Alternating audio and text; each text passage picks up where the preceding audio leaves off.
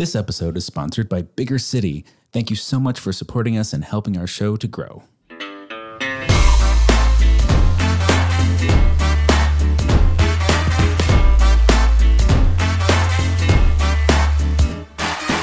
Hello, and welcome to the Big Fat Gay Podcast, where we talk about the things that are weighing on our minds. My name is Michael Willer. I am a chubby chaser, and today uh, I am a fully autumn autumn boy. It is like mid 60s every day, low 40s every night. It feels cool and crisp. I've got my sweatshirt on. Um, finally, because it's you know mid November, but we got there in the end, and I am I'm loving it. We get to turn the heat on at night. It's so cozy. Hello, my name is Don Marshall. I'm a big chubby guy living here in sunny Hollywood, and today I am a progressive progressive boy because I am Mm. I got new glasses for the first time. I have Oh. progressives. Interesting. It's like looking at the world through a fishbowl, so I have to wait a little bit longer before it adjusts. Mm. Apparently, Yeah, you have to come to the surface of the fishbowl for seeing those things. yeah. I, apparently, when I first put them on, I actually started tilting to the left because everything was just looking Oh, wow. wrong. wow. Uh, Are they progressive pro- side to side? I have progressed since then. So you have to look to the right to see close, look to the left to see far. oh my goodness. Hi, my name is Dan Oliverio, author, public speaker, and chubby chaser. And uh, yes, we are in full swing autumn here in Los Angeles, which is just the perfect time to spend an ungodly amount of money Oh, to fix God, our air conditioning. uh, Oh no. Um, long story, very boring. Won't spend it. Uh, won't spend the co- podcast talking about it. But uh, an ungodly amount of money. oh no. it sounds terrible. Yeah. I'm sorry. That sucks. Uh, I'm Trevor Keyson, award winning Super Chub. That's right. And Spoilers. I am, uh, I don't know, I'm in fall mode. I'm uh, working on my Thanksgiving menu. Um, it's very Oh, yeah. exciting. It's, And this year we decided to invite people. For people not yet in the know, what award are they talking about, Trevor? Are we going to be telling them more about that later in the show? yes. Uh, Yes. How intriguing. I think I'll stick around. Buckle up, people. Yeah, and about three and a half minutes later in the show. Yeah. Um, before we get to that, though, we wanted to thank our uh, supporters on Patreon. You guys keep the show going, and you are awesome. Um, thank you to the standard listeners who don't have the ability to support us on Patreon, but we love you too because Even also- our standard listeners are exceptional. We also wanted to remind everybody that uh, on December 3rd, which is coming up in just a few weeks, Sunday, December 3rd at 12 p.m. Pacific Standard Time, um, we are doing a big fat gay holiday live spectacular hangout on Zoom. Mhm. Uh, we're going to have uh, holiday drinks and holiday gift ideas and cheer and have a prizes. good old fun time and prize. Oh yes, I forgot. Trevor has brilliantly come up with a a. Well, I don't really know what he's going to do, but there are prizes involved. I'm It's excited dinner about with. Trevor Keyson. dinner and Oh, something. Contractually, we cannot obligate Trevor to do Yeah. that, but he will. We're not not even allowed to imply it. That's right. I'm not going to fill up on bread.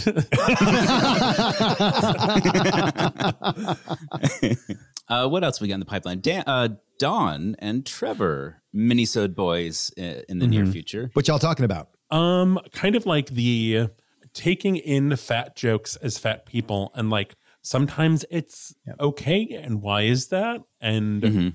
A lot of the time, it's not okay, and you shouldn't. Especially when it's made by fat people. We'll get Mhm. into that. Yeah, that kind of strange thing and how to feel slimed or not slimed. That should be Um, fun. I'm looking forward to that conversation. Yeah. All right, well let's let's uh, pop culture. Let's do it. Um, hold on, they moved my. There we go.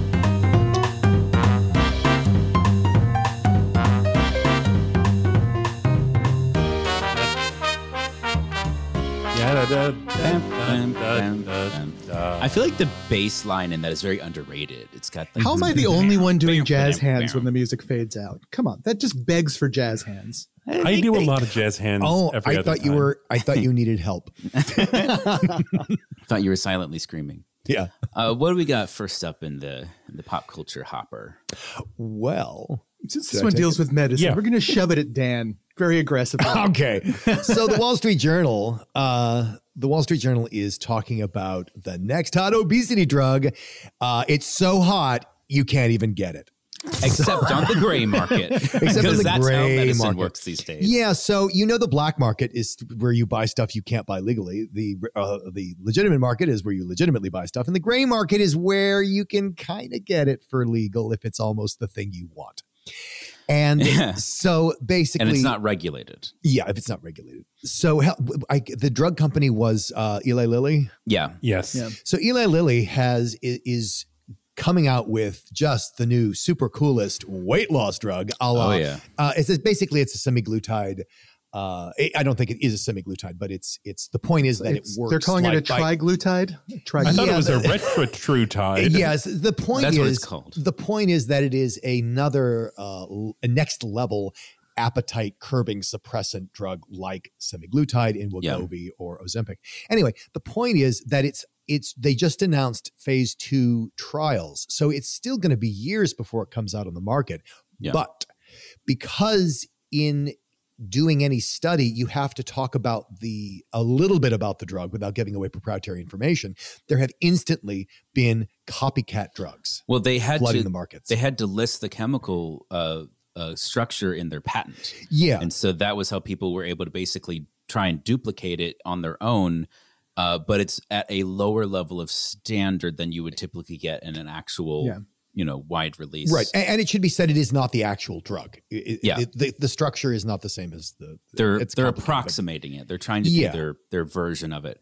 But that sounds very appealing when the real thing isn't available. And so Yeah. this is the, this is And- the best you can acquire. and it promises to be even more effective than what's on the market today if you Yeah. consider that effective um, So I, I want clarification on something from this article because I and I, maybe I just misread it, but I kept rereading it. Mm. so they talked to a woman who had a golf injury and she's blind in one eye. I know what Oh, you're going to say. No, it doesn't make sense. She uh, yes it does if you understand um, medical she's concerned about losing her vision due to diabetes, so she wants to be on these drugs. Uh, you know, Ozempic, Wegovy, on these drugs. Hmm. But she's not diabetic because they won't cover the medications for her because Yeah. she's not diabetic. She's not diabetic. She's concerned about losing her vision due to diabetes, but she's not diabetic. yeah and but maybe she's it's fat, Trevor, and fat means you're going to get diabetes. Yeah. My thing is like, so are like this either this is like maybe she had a family member who had diabetes or her doctor has been trying to scare her, but in this case, it would be a, like, or maybe she's pre-diabetic, but if she actually had diabetes, she could get the drug she wanted, and this would solve the problem. And it's yeah. just I, I- think here's here's what the, I think the big takeaway from that is, Trevor, because you know there's you know there's a woman in New Jersey who not that important. I think what is important is that we are at such a state of medicalized fat phobia that Mhm. fat, as Don was saying, fat equals any disease. So if you're fat, you're going to get any disease. And I think what happened in this particular woman's case is either her doctor is scaring her by just saying like, "Oh, you're fat, you might get diabetes," or more likely, she once upon a time had a family member who was diabetic and had vision problems because of it, and therefore being fat means vision problems. So I, I the point is it's it's this little medieval village of rumors about fat because anything fat is bad. So the takeaway that I want to put a flag in though is the journalist didn't think to or even need to clarify that. Yeah, yeah. That they didn't was even just- bother. All of that was a perfectly legitimate assumption on Yeah. the point of view of the journalist who writes the article. I don't think it got cut. I just don't think it was necessary to explain because fat equals death in all cases, always. Yeah, yeah. I'm I, I just caught like that. it's so frustrating. For me, this article just underlines the fact that we live in a society that puts so much pressure on fat people that they're willing to put unexperimented drugs into their bodies. Yes. Like Yes. that's that's the biggest one. Like literally this is not taking Ozempic, something that has been tested by, you know, the FDA, by drug companies and all that crap. Well, it ain't going to kill you right away. This stuff is made by compound pharmacies based off of their in-house formula that is based on something that hasn't been fully tested yet. That's frankly. If you're shit. Lucky, Yeah. if you're I- not I- getting random like horse pills or something. which Right. has been And I should say- occasionally have been problems when you're Mhm. mail ordering these medications from foreign countries. Absolutely. Right. Yeah. Uh, or even not so foreign countries. yeah. We will post links to the article. I Blah. I'm just gonna throw this out there. I don't necessarily recommend reading this one. I th- it's a tough read. There's some stuff in there that we didn't cover that's really like Yeah. kind of gross and slimy, and I don't know that it- you can check it out if you want to. I think we've covered it pretty well, personally. uh, but next up, This one will be a real This is shock. Not, don't quite as bad. People not will be stunned by this oh, one. this. So, uh, according to psypost.org, Yeah. mental health publication. Yeah. Uh, so I, I have to say, so I was I thought this was interesting, but I was like, what the hell is PsyPost? when it came up in the thing, and I'm like, is this like PsyOps? Am I am I gonna be in a It's, video psych- game. it's psychic journalism. Yes. Yeah. The headline is surprisingly few hashtag body positivity videos on TikTok actually contain messaging related to body positivity. Study Gasp. finds.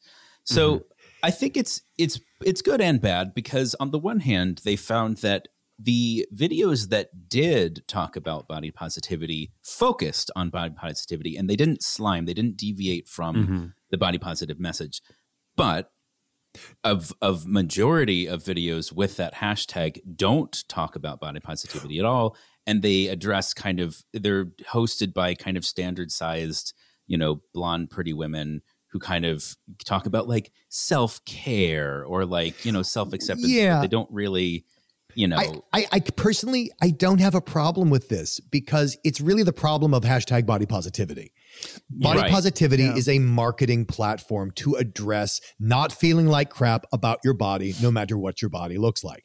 That is body positivity in a nutshell. It has nothing to, it is not, it is a far cry from, you know, fat rights or fat liberation or anti fat bias. It is not that. It is just, hey, don't feel like shit about your body.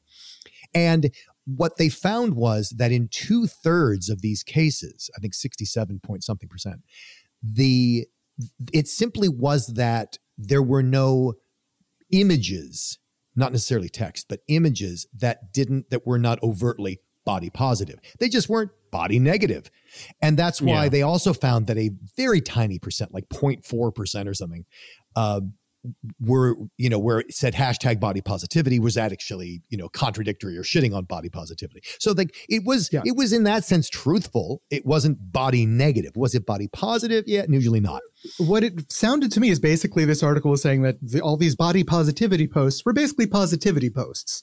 You know, it didn't necessarily have Yeah. anything to do with the body. It was just be nice, Generalized, be yeah. good, let things roll off your back. But it's not addressing the thing that was raised by the issue. So it's not a terrible thing. right it like isn't breathing fun isn't it great to feel good Y- y- yes Yeah. Thank you. That's Right. that's a great message for everybody, including me, but it wasn't the message I was looking for today. You know? right right I thought the statistic of it was I think six point four percent uh, of posts contained objectification. That caught my eye, and then the I think it was like four point three percent of the videos had men. And Yeah. I would be curious of the crossover of the statistics Hmm. of the objectification and the men because Hmm. I know so many like Chubs, Gainers, Bears who use hashtag body positivity on their thirst traps where it's like I mean it's not not body positive but like this is this is a thirst trap like it's well I I would also like to put in here that what did you say it was like six point something percent trevor were objectification yeah Okay. I think if you watch the Super Bowl, I think it would be like 60 point something percent are objectification. I mean, using women to sell beer, using women to Mhm. sell blah, blah, blah, using women to sell. I mean, yeah. I think it'd be much higher in a non hashtag body positivity realm. yeah I thought it was interesting that only about 30% of the videos actually had people they classified as either overweight, overweight or in massive air quotes obese. Um, whereas about 50% were what they said were s- you know normal sized. Um, Well, and which- I, I can I just I just I what they really mean because they're trying to be a study and all scientific. And what they mean is when we showed it to people, you know, that's how many people like somebody clicked, oh yeah, they're fat, and somebody clicked, oh yeah, they're really fat. yeah that's all I- that means. That's all I that think means. it is interesting to like I understand the analytics of it and like it's a study, but like to cat it like break it down in that It's way. And it's weird. like how do you break It they is a didn't little poll strange. the audience. Like they didn't go find the content creators. Of course and not. say, They Are couldn't. you fat? No, it's it's What's it your wouldn't matter. BMI? It- right, what's your BMI? As if that were oh well then we'd know. You know, it's it's never that. It's never that. It's always perception. Always It's perception. it feels like a wibbly wobbly study to me. Yeah. It was only about 340 videos, I think. um, so it's not comprehensive by any. So means. basically 20 minutes of scrolling. yeah, Yeah. I was going to say. Hold on. I sense the approach oh god, of an eagle. Fat Watch 2023 Special Award Edition. Yes. We teased, we tossed, Tormented. we tormented. uh, so if you, I don't know, I, there, I think there are some listeners who haven't been made aware yet. We won Outstanding Podcast at the Full Figure Industry Awards. Oh my God, thank you. Thank you. Oh, I wasn't expecting Michael to do that. That's very good. um, yeah. So, like we said, mentioned, um, I guess that was pre-show. As uh, we mentioned in our behind the scenes video on Patreon, subscribe now. Um, we w- went to New York for the Full Figure Industry Awards. third annual. Yeah, and and remind me the the uh, Full Figure Industry Awards is a creation of and remind me of the magazine's title, Trevor. It's Queen size. Queen Size Magazine, which is a plus size magazine, uh, really coming out of the full figured African American experience in Brooklyn. It's very much it's very much centered there, but it has encompassed pretty much everything, and it's it's a three year old award that is looking at what are the contributors to the full fi- uh, full figured industry, whether it's fashion, whether it's podcasts, whether it's uh, anything. It- yeah so i as trevor said we weren't really sure what to expect and this you know I, we've mentioned before but thank you to the listeners who put us up we didn't know this existed Yeah. um, until we were nominated by listeners of the show and then people went and voted for us in the initial round of kind of whittling down nominees and then afterwards the full figured industry awards picked from from finalists um, of which we were one of four and we won and trevor and dan were actually there uh, Yeah. what was the experience what like? was it like? yeah So Tell us about the red carpet. Um, well, actually, I think the red carpet had been rolled up by the time we arrived. We were not there Oh. the, the red, car- but there was a red carpet. There, There was a red carpet, yeah. Um, Why- why- you guys were trying to be fashionably late and you just ended Yes. up being late. so when you guys got there, what was what did you what was the first thing you saw? What how did you how how did you get make your way to your seats? What was it like? I, I there mean- were there were all these amazingly well dressed people uh, taking photographs of each other. They were in front of step and repeats. Uh, there was video. It was it was really like showing up to the Academy Awards, like a very miniature event, very miniature Academy Awards, which was a, a, a- something that would be repeated later. Uh, you go into the audience, and there Mhm. was there was a lot of uh, music playing, and it was great. Uh, I think the thing that stuck out the most to me was just how slick and polished and professional the whole awards uh, presentation was done. You know, like on the Academy Awards where they have all these graphics. Mhm. That was present in the hall. mhm. Wow. Like they had, I mean, it was. I think it was PowerPoint, but it was just the most seamless PowerPoint presentations going between like, here's the awards, here are the presenters, here are the people up for the awards, and it was it was amazing It's so smooth. That's Mhm. nice. Yeah, Trevor sent some pictures, and I was I was impressed. And I we didn't get a sense of the whole space, but we got the stage, and I was Mhm. like, "That's a massive screen they've got up." there. That's Yes, really Mhm. it's huge. I was blown away by the number of. There were so many sequins. Imagine the most sequins you've ever seen in your life. Sequins are double making that. a comeback, I think. Um, there were hats, a lot of fashionable hats. I was. Oh, you sitting- never I was see sitting there hats thinking, anymore. like, I love hats. I should have had a hat. well, it just it was very much in that spirit of the Sunday hat. You know, Nice. it's just, Ah, gorgeous, just lovely. No, it was amazing, and we got to see um, several, you know, podcast features win awards. Uh, Gianluca Russo, um, uh, Bruce Sturgell from Chubstr Magazine, Ah. uh, Tigress from NAAFA got the uh, oh, what was it? The Community People's Service. Choice Community Service Award. oh wow, Nice. Amazing. That's awesome. Congratulations. good for her. I gave a speech. I don't really know what I said because I had some ideas of things I would cover if we won, but like the second half of the show, I'm like, we're probably not going to win. And like, that's fine. And, And we, then- you- you- I you should know- remember we know. got a We did- text from you guys saying, uh, like, oh, I didn't write anything. I, I think it would be bad luck to come Yeah. up with a with a speech. And then we're on stage. Yes. surprise. so Surprise! Very I- much like the uh, the war movie, like high pitched ringing in my ears as I stumble on stage and accept the award. Yeah, I was a little worried because you know I'm no stranger to public speaking. That's easy for me. But I'm like, Trevor really should talk. Yeah, Trevor should be the one talking, right? Mhm. That's true. Yeah. And and so I'm like, I, I, do you want me to do anything? Is is there a like take it away, Dan cue that I should be aware of? and he was magnificent. He was absolutely magnificent and gracious and really hit all the bases. I, I I couldn't have been prouder. And then I just talked about how so much of what we talk about on the podcast is a continuing conversation that was actually started by a lot of the people in that room Mhm. because so much of fat activism and so much of queer rights comes out of the African American experience and just sort of acknowledging that that those are Nice. the, the the conversations that we're having on the show are conversations that were started in that room. And we we got uh they we have four awards, so we each have one. Yay. Yes. Oh, I'm so excited. We're gonna have to take a pic- next time I'm in town. Uh, we'll record in person. We'll take pictures, Mhm. uh, and we can put them on Patreon. Mhm. Yes, they looked really good. They looked like they're Yeah, they heavy looked great in your glass. picture. They look like weapons. Like you could fight someone off with it. Well, I was I was saying that it's the perfect thing to keep on your nightstand yeah. Oh, in case someone comes in because the there's a globe at the top and you could really it looks like a glass somebody. mace. Like you really could just club someone with that thing. Yeah. Yeah, not not not at all like a glass dildo. No, not like that. no. no, we're going with mace, Dan. Yeah. Not bumped for her pleasure. Look, anything can be anything, guys. Um, but I don't know. I guess speaking of bedrooms and nightstands and furniture, Oh yes. we're seamlessly transitioning to Oh, our main nice. topic yes. of uh, you know we talked about this a couple episodes ago about the idea of like making your home fat friendly. What Mhm. does that look like? What are your concerns about going to spaces that might not be fat friendly? Yeah. Yeah. Uh, but thank you to everyone who um, you know reached out and uh, either shared tips or just like this is what I'm always worried about when I'm going to a new space. Yeah. Uh, you know, or friends or families' houses. So and Trevor has divided them up by rooms. I love that. Yes. Yeah. So I mean, the big thing, I the I feel like the the biggest concern for people was just the bathroom. Yeah. I, I gotta um, say that is the big as a as a chubby chaser trying to look out for my fat boy.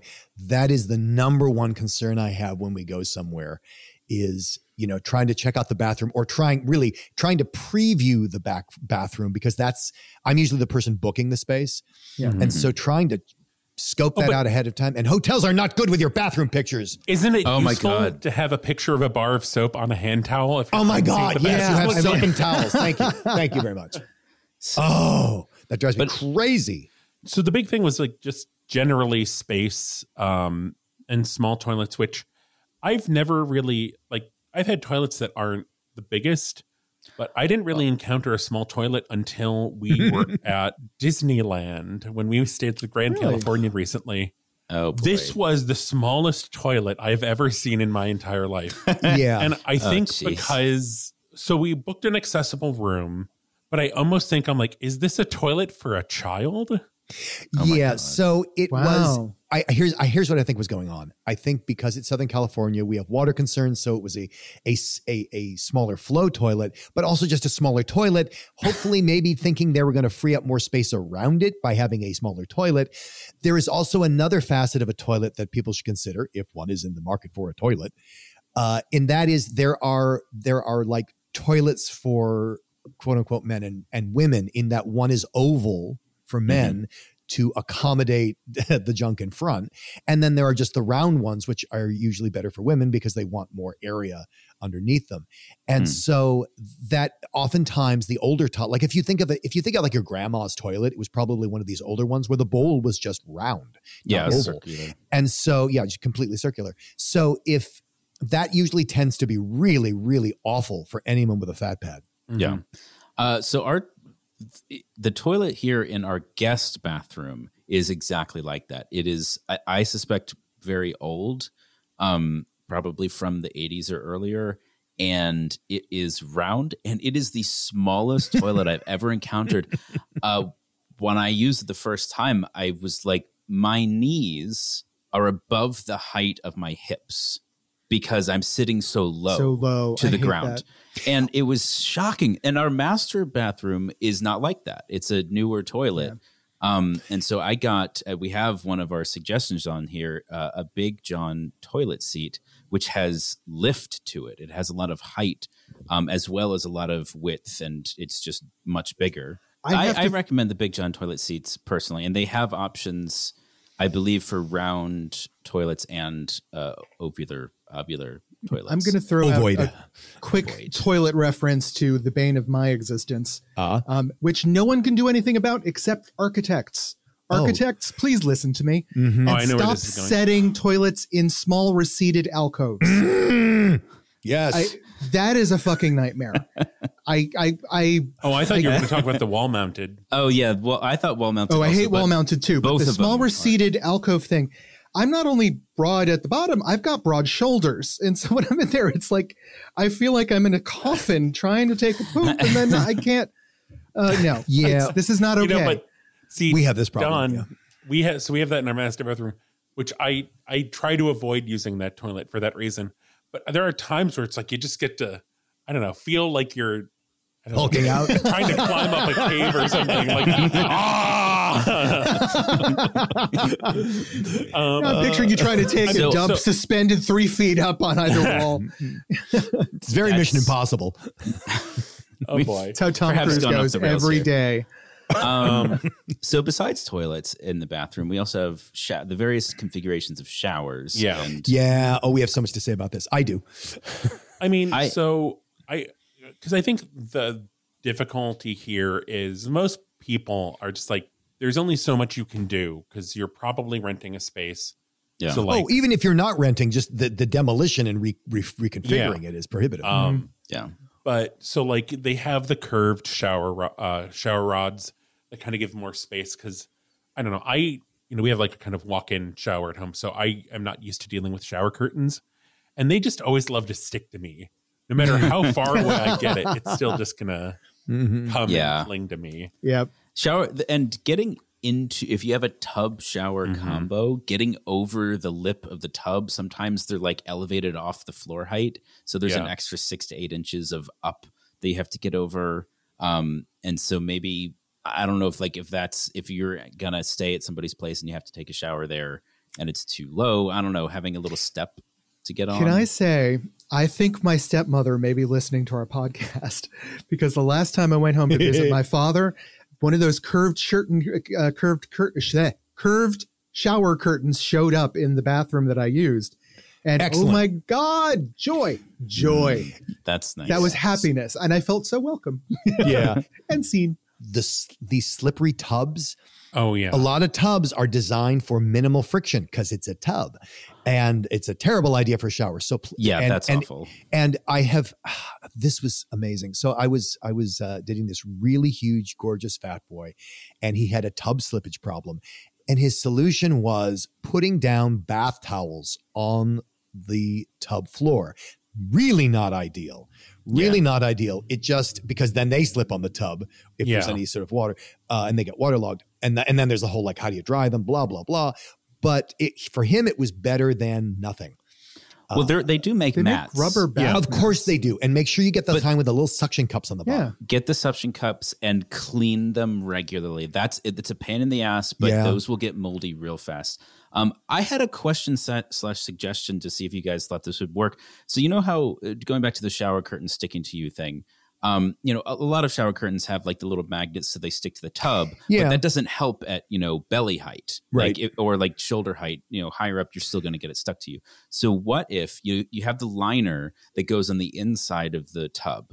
And that's what sticks to you. And then you have the curtain, which is on the outside, which is really just for design. And pay, What play, if- do people know that? Do people know that? Don't put both inside the tub. One Oh goes yeah, inside, don't one put goes the outside. curtain. yeah. So, uh, but the curtain's always going to be on the outside because it has the tub stopping it from getting any closer to you. So, what if you use double sided tape to stick the two together at the appropriate heights so that the liner was still pulled outside towards the direction of the curtain? I think it's got a shot at working. You might have to replace the tape from time to time. Yeah, or maybe it like does clips. or yeah, or like safety Like pins the might not binder look great, clips? but Well, um, yeah, I, I- I think the double sided tape, if it's thick tape, It's more aesthetic, but the clips Uh, would last longer and you wouldn't have to change. yeah, you just time. or you know you could fucking hot glue it if you really wanted to. But yeah. but the point is, there are ways to do that. It Yeah. might work. yeah, So a lot of the tips about space didn't really specify things, but this is just something that I have encountered, and I can't remember where it was. But the it's a so it's a shelf that basically is like the width of the toilet, and it's long and Oh, very it goes over the toilet. Yes. It goes it over goes over above the toilet. Got it. Yes. Yeah. And it is very easy to bump into and knock over if you're trying to navigate a space and there's a lot of you. Yeah. Yeah. Well, I, th- I think it's because uh, sometimes you need to brace yourself against the back wall where that shelf is. Yeah. Yeah. That could be a problem. Yeah. a clutter around the toilet. Just Clutter around the toilet. Yeah. Anything that's not something that's holding toilet paper is should not be there. Yeah. And, Um, and, and and what this means is like if if you're having if you're having fat people over, uh, that that is that's something you can just clear off and then put back when when they're gone or something like that. Yeah. Or I mean, if you're having like, I don't know, chasers who were, if you're having a parade of fat boys through your apartment, just, Mm, yeah. it's easier just to not keep it there. Yeah. Well, yeah. that actually leads into another suggestion that somebody else put of just clearing spaces. Like Yes. I'm I'm a big guy and I'm tall. I don't always see the floor directly around me. Yeah. Making it an obstacle course for me with things like Legos, pet toys, you know, all that Mhm. kind of stuff. Yeah. It's a pain in the butt for thin people, but for fat people, it's especially a pain in the ass. No, it's it's more than that, Don. It really is a it is a a a quantum difference because thin people can literally look where they're going. Right? Thin if you're a thin person, you're you're you know all you have to do someone says, "Oh, you should watch where you're going." And you go, "Oh, yeah, silly me, I should watch where I'm going." Fat people literally can't do that because they cannot see what's under them if they're if they're fat enough. And Yeah. so you it's not that you couldn't look down to avoid the pet toy. It's just that when you got close enough to the pet toy, a pet toy, it disappeared from your view under your belly. You it so it's like even if you know it's there, you don't know where it is. And so that's why it is so Mhm. incumbent. And, and and thin people really forget that because we're so used to like you just look down, there's your feet. No, no, no, no, no. Mhm. Uh, really, if you if you ever like if you if you went this, this is going to seem seem silly, but it works. So if you're a thin person, you want to know is your is your home adequately fat proof? Go get a hula hoop. Stand inside it, holding it up with either hand. Okay. Anything that you see inside the circumference of the hula hoop is something a fat person cannot see or cannot get through when they walk. Is a, is a pretty good. Trevor, am I on? Am I on? I mean, this? I never really would have thought to describe it that way, but I think that's a good. Put some uh, suspenders on it and just kind of. It sounds like a fun empathy study where like Right, you uh, do the hula hoop with paper. before we we transition to kind of general stuff like this, I just want to hit two more things. Um, but we've talked about this a million times. Get a bidet. yes. Bidets are great. Ev- you'll love it. Your fat friends will love it. Everyone loves a bidet. Yep. And then um, just if you have a lot of fat people in your life, maybe you know lovers, family, whatever. The loofahs that I've mentioned before, the the Japanese loofahs that are on our resources list, come in three packs, and it's a great way to just like if your shower isn't super accessible, to maybe just give it to anyone who's staying over. Let, and let May- me may I- interrupt and just say, as somebody, I, I just like them. Period. Can I- just I- nice. I want to describe what you mean by loofah because when I when you say loofah, I think of like a really No, it's big, a- thick sponge. It's that a has- It is a- scrubby sheet. Yeah, It's a scrubby long sheet. rectangular sheet. Um, I'll link it again in the episode description um, on uh, the episode page, but it's also on our resources. Yeah, it's about thirty inches long and about uh, twelve inches wide, and it's really great for getting your back. It's really great for getting un- into the undercarriage. And Yeah. uh, it it can be as a, it comes in different kinds of abrasion, but it can be very abrasive. Yeah, but so going back to general concerns, we talked about like stuff on the floor. Someone wrote in talking about their friend has double doors that are really tiny. Like French Um, doors. Yeah, and they only would like open one and like keep the other one kind of sealed in place because you know they lo- can lock into the floor. Oh. So like if you have double Yeah. doors and you have fat friends, open both of them. Yeah, I was also going to say, I think these. Correct me if I'm wrong. These are double doors that are next to each other, right? Yeah, Yeah, they're they're they're called French doors. right. But But there's also panels, double doors, as in like a screen door that opens into a solid Oh, door. yeah. And then if the screen door has a hint has a spring on it that closes while you're trying to open the other one, like Yeah, that, just navigating through two doors simultaneously, like I don't know, just consider like what your guests might have to deal with to get into your home. pick a door. Um, yeah, And as far as getting into your home, another tip somebody put in there was a careful of furniture arrangement that Yes. blocks Yes. pathways. yeah, You know, that's if- a big Yeah. one. If you're bumping your knee as you slip past and you're a pr- sort of a normie sized person, like I have knees that are three times the size of yours. Mm. So like, please give me some room, you know? I, I think this most applies in the most innocuous place the whole coffee table sofa arrangement Yeah. Yeah. We actually we haven't had a coffee table in front of our couch for years because again, go back to my hula hoop exercise. you don't you can't see where the coffee table is if you're if you're really fat, and you're just ho- you're just hoping that your shins don't bang it too hard to find out where it is. It's like echolocation with your shins. or stuff on the co- like if it's a really Mm. tight space and there's stuff on the coffee table Oh fuck yeah! like so if i stand up and there's stuff on the coffee table and i have to like shimmy i'm sidestepping around Mm. i there is a chance i could knock something over with my belly I was going to say a rule of thumb, like, because I think a lot of straight sized people, particularly like not necessarily chasers if they're considerate, but like allies who are not just not in the world, Yeah. uh, but want to be prepared. If you don't have enough room for two people your size to pass each other without turning, you don't have enough room. Mhm. Um, you know, like if if you can't walk past another person uh, without bumping them, or one of you having to turn to the side to let somebody through, you don't have enough room, and you don't have to fill your space with stuff. Like And- have an appropriate amount of stuff for the space that you've got. And tipping into that, another tip that another listener related that goes into what Michael's talking about, and as far as having stuff in the way, stuff on the stairs. No house should have oh, things Oh, yeah. on oh, the God, stairs. no. But if you're going to have people large people that? who have difficulty seeing what is directly beneath them as they're going down the step, putting a stack of books to the far left, yeah maybe not the best That place. is Oh no! What people love is putting idea. plants on the steps. Oh, I haven't That's- seen that. Oh, like maybe outside, like on the front. Oh, steps. outside, yeah. On the stoop, yeah. And it, I mean, if there's plenty of room, that's plenty of room. That's fine because Yeah. you can see the plants on one side as you approach it. But again, Oh. just remember you have to take But if into account that people cannot see underneath them. And if it's blocking access to the railing, then that's Oh, then that's just fucked. idiotic. Yeah. Yeah. um i would so when railings are loose Oh God, it just sounds which like is a- like the the a unsecure railing is the scariest thing that's. and I feel like also like it's a very hard thing to fix. So like all It of is. these things, it's like I understand that there's just difficulty with it, but like can sorry, can I just say with the with the with the railing that's insecure, even if the railing holds, it's going to make the fat person nervous, yes, and and so they're probably not going to use it. And if they don't use it, there could be more prone to injury, which is really going to be awful. Yeah. not to mention doubly embarrassing. So I mean, i- it's it just creates this sort of. It really just sets up the fat person for failure if the railing is insecure and either they don't use it because of that or it actually fails in their hand, which is then they feel terrible and you know. There's one in this category I really want to hit, uh, which is pet gates. I've got a Oh, lot of God, people who have pet gates in their homes, and those are very important. They're good. I understand they're necessary, but that is a barrier to a fat person. Like Mhm. I, I that is the bane of my existence. Having to open one and then squeeze through it sideways.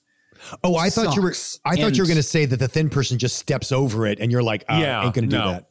Oh no, and no. a lot of times, even if the gate is open, there's a uh, uh, I don't know, like a I don't know how to describe it, but like a bracket on the floor that you Oh, have to really? step over. Yeah. some you have like, to bend over and to so, do like- that and then and then it's not enough room for most people to get through uh, that are even slightly above normal size A bracket on the floor that just sounds Yeah. dangerous for everybody. I everybody. think it's supposed to be for you know reinforcement, but then when the gates open, there's still like a little speed bump that you have to step over that you could trip on. Yeah.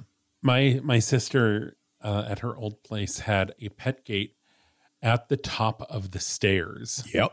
Oh, So basically, and like you, Yeah. they would just like step over the gate to go down the stairs, which that is that is. Does somebody want to fall down and break I mean, neck? at least the stairs were carpeted. So if you did fall down, no i i would- uh, gates at the top of the the stairs are so normal especially in households with small kids you see it all the time so Yeah, that guess was one i did not want to pass Although, Don, I question the wisdom of of trapping small children on the stairs. so trevor i think you started bringing up Yeah, so- uh, furniture issues Yeah, well, just uh, stable furniture, which we have some uh, roundups that people have done of high weight chairs. But I just like one that, like, so I like that they, this person said uh, empathic approach to accommodation and superb hospitality. Mm-hmm. And I think that's great because even if it's like, you- you know, there's a lot of barriers to making a space more accessible, both like financial and logistical and everything. Yeah. And if you can't make your space accessible, but just like really focusing on doing everything else you can to make a fat person comfortable and just like checking on them, I just really like that, like someone hammering that out and just thinking about that. Yeah. Um, in in my experience, a lot of like moneyed families that have old furniture, they always have these incredibly delicate pieces, looking pieces of furniture around their house, mhm. and they don't think twice about like, oh, please take a seat. I'm like, no.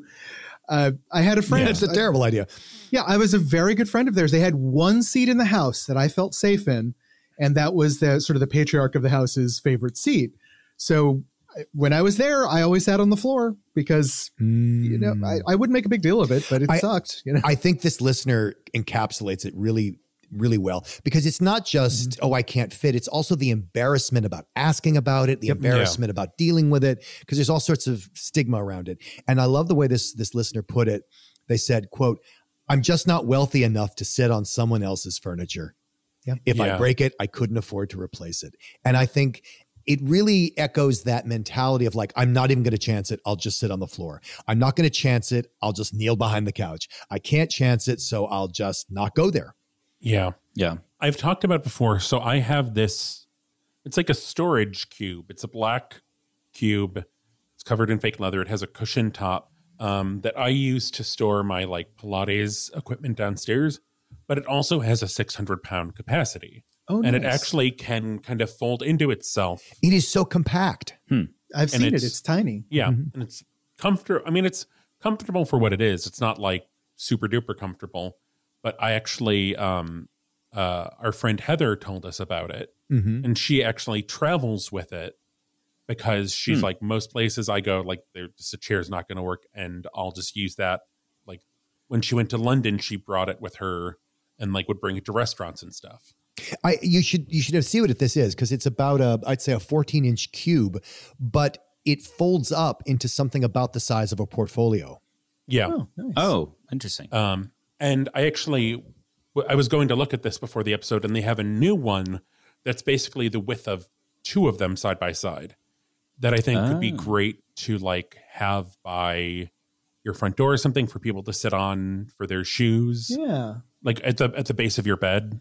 I was going to say you, that can be your coffee table because then it's a sittable as well, Oh, and you can put Yeah. stuff That's in great idea. and stuff that you normally keep on top you can put inside because it's actually a storage bin.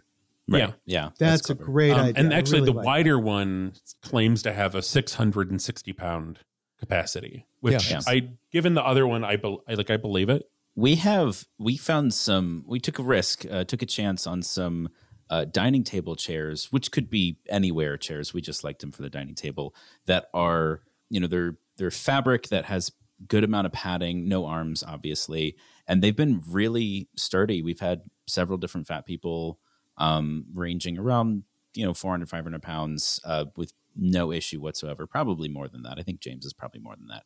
Um, and so I'll I don't remember the brand, but Trevor, I'll give you a link and we can put it in the episode description because I I recommend them. Um, Trevor, do you- I wonder if you want to speak to this. And it's not really. Some, I don't say that like if you're a chase, you should go out and get one of these because your fat your fat boyfriend will love it. That's may not be the case. But I actually wanted eh, to highlight the fact that Trevor, when you play video games for an extended amount of time, you often sit on that exercise ball we have for you. Yes. It's and I why don't you talk about why and how and Do Um, you it's find a that pretty comfortable?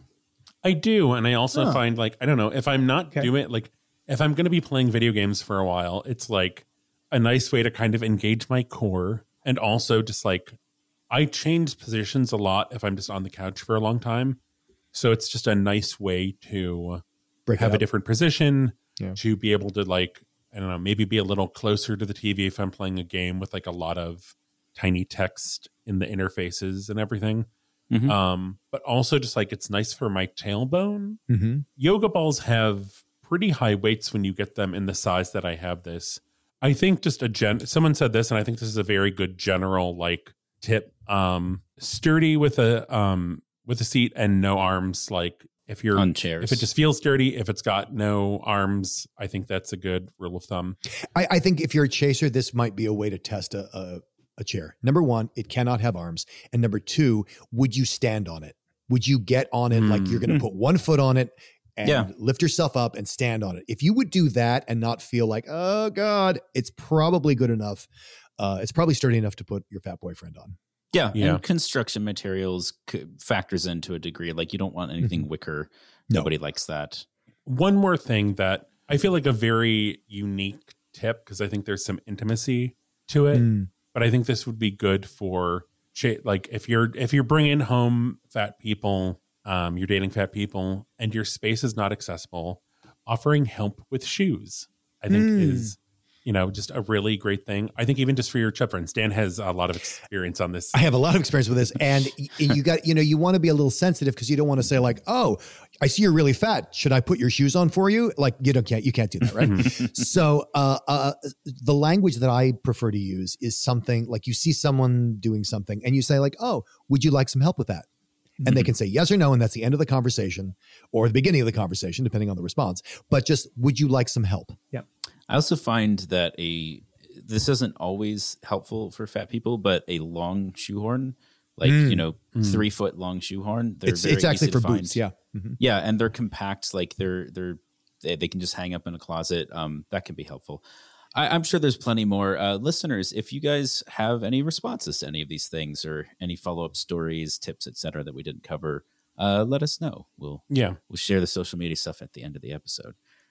Um, but I have a I have a tip, uh, kind of not really a cautionary tale. a cautionary tale is more like it. Um, so I mentioned a couple episodes ago that Michael and I were going to go to the newly built Sphere uh, performance venue in Las Vegas.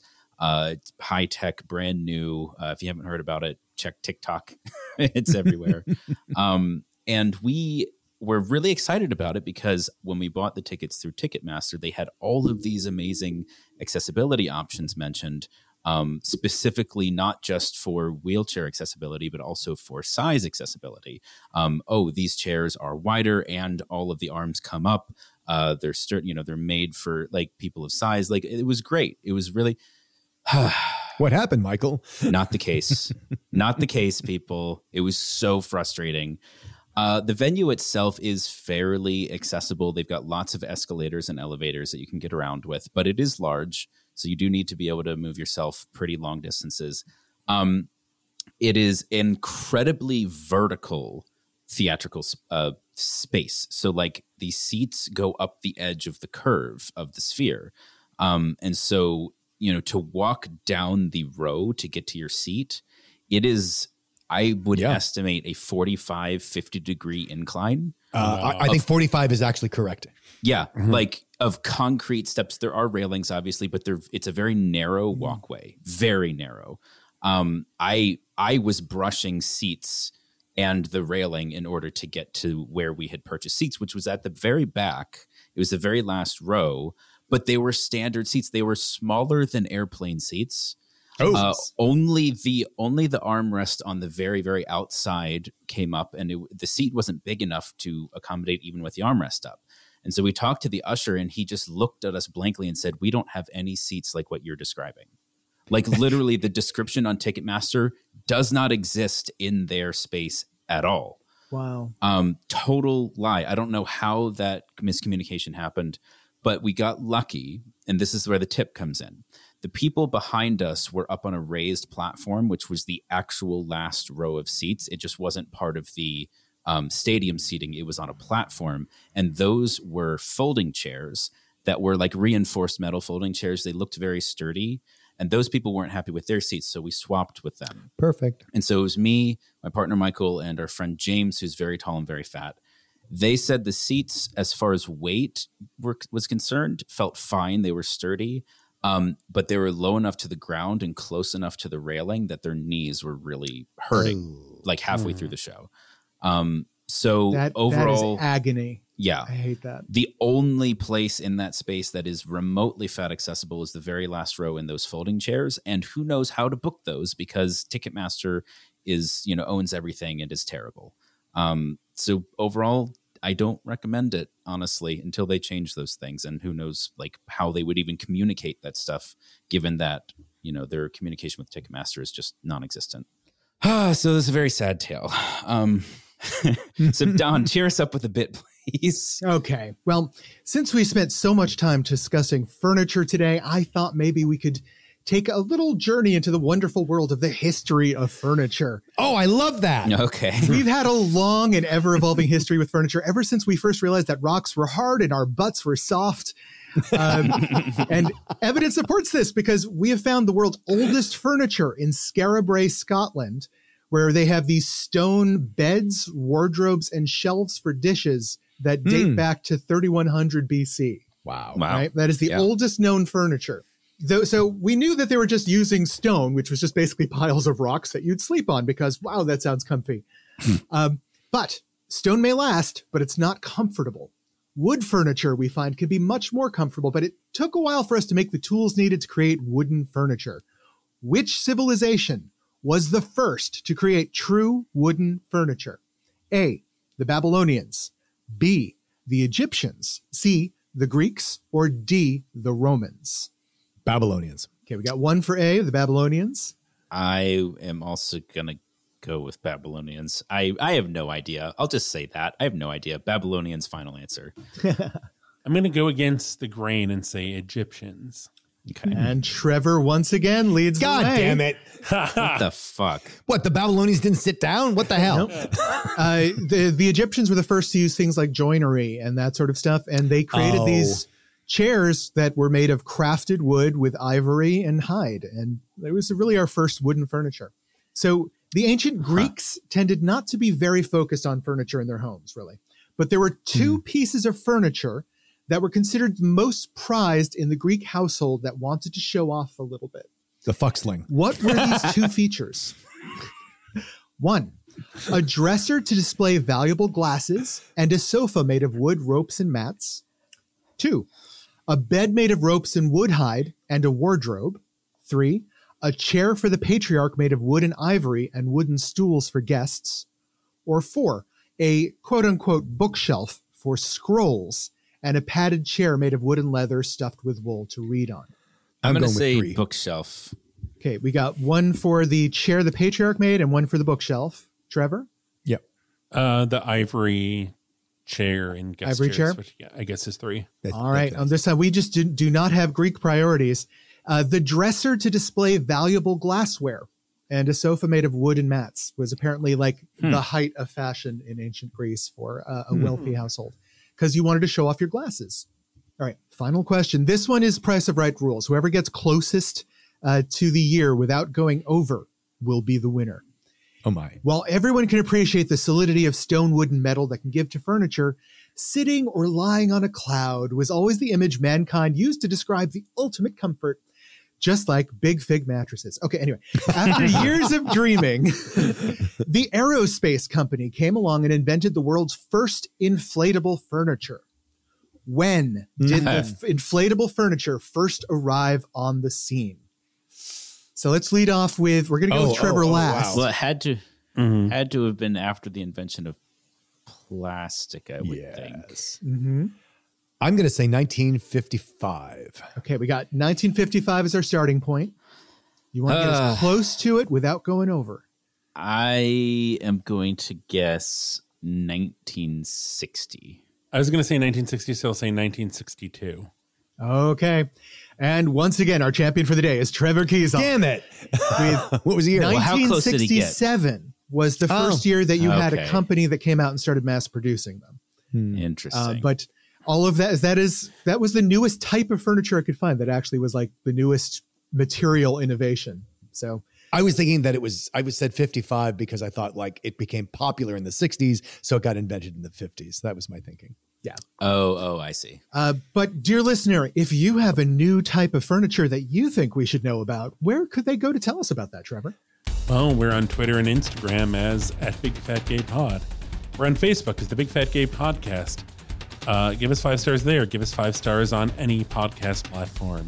Support us on Patreon at patreon.com slash Big Fat Gay Pod. And see the articles and furniture we talked about at www.bigfatgaypod.com. Nice. Oh, sorry, I have a hiccup. Hold on.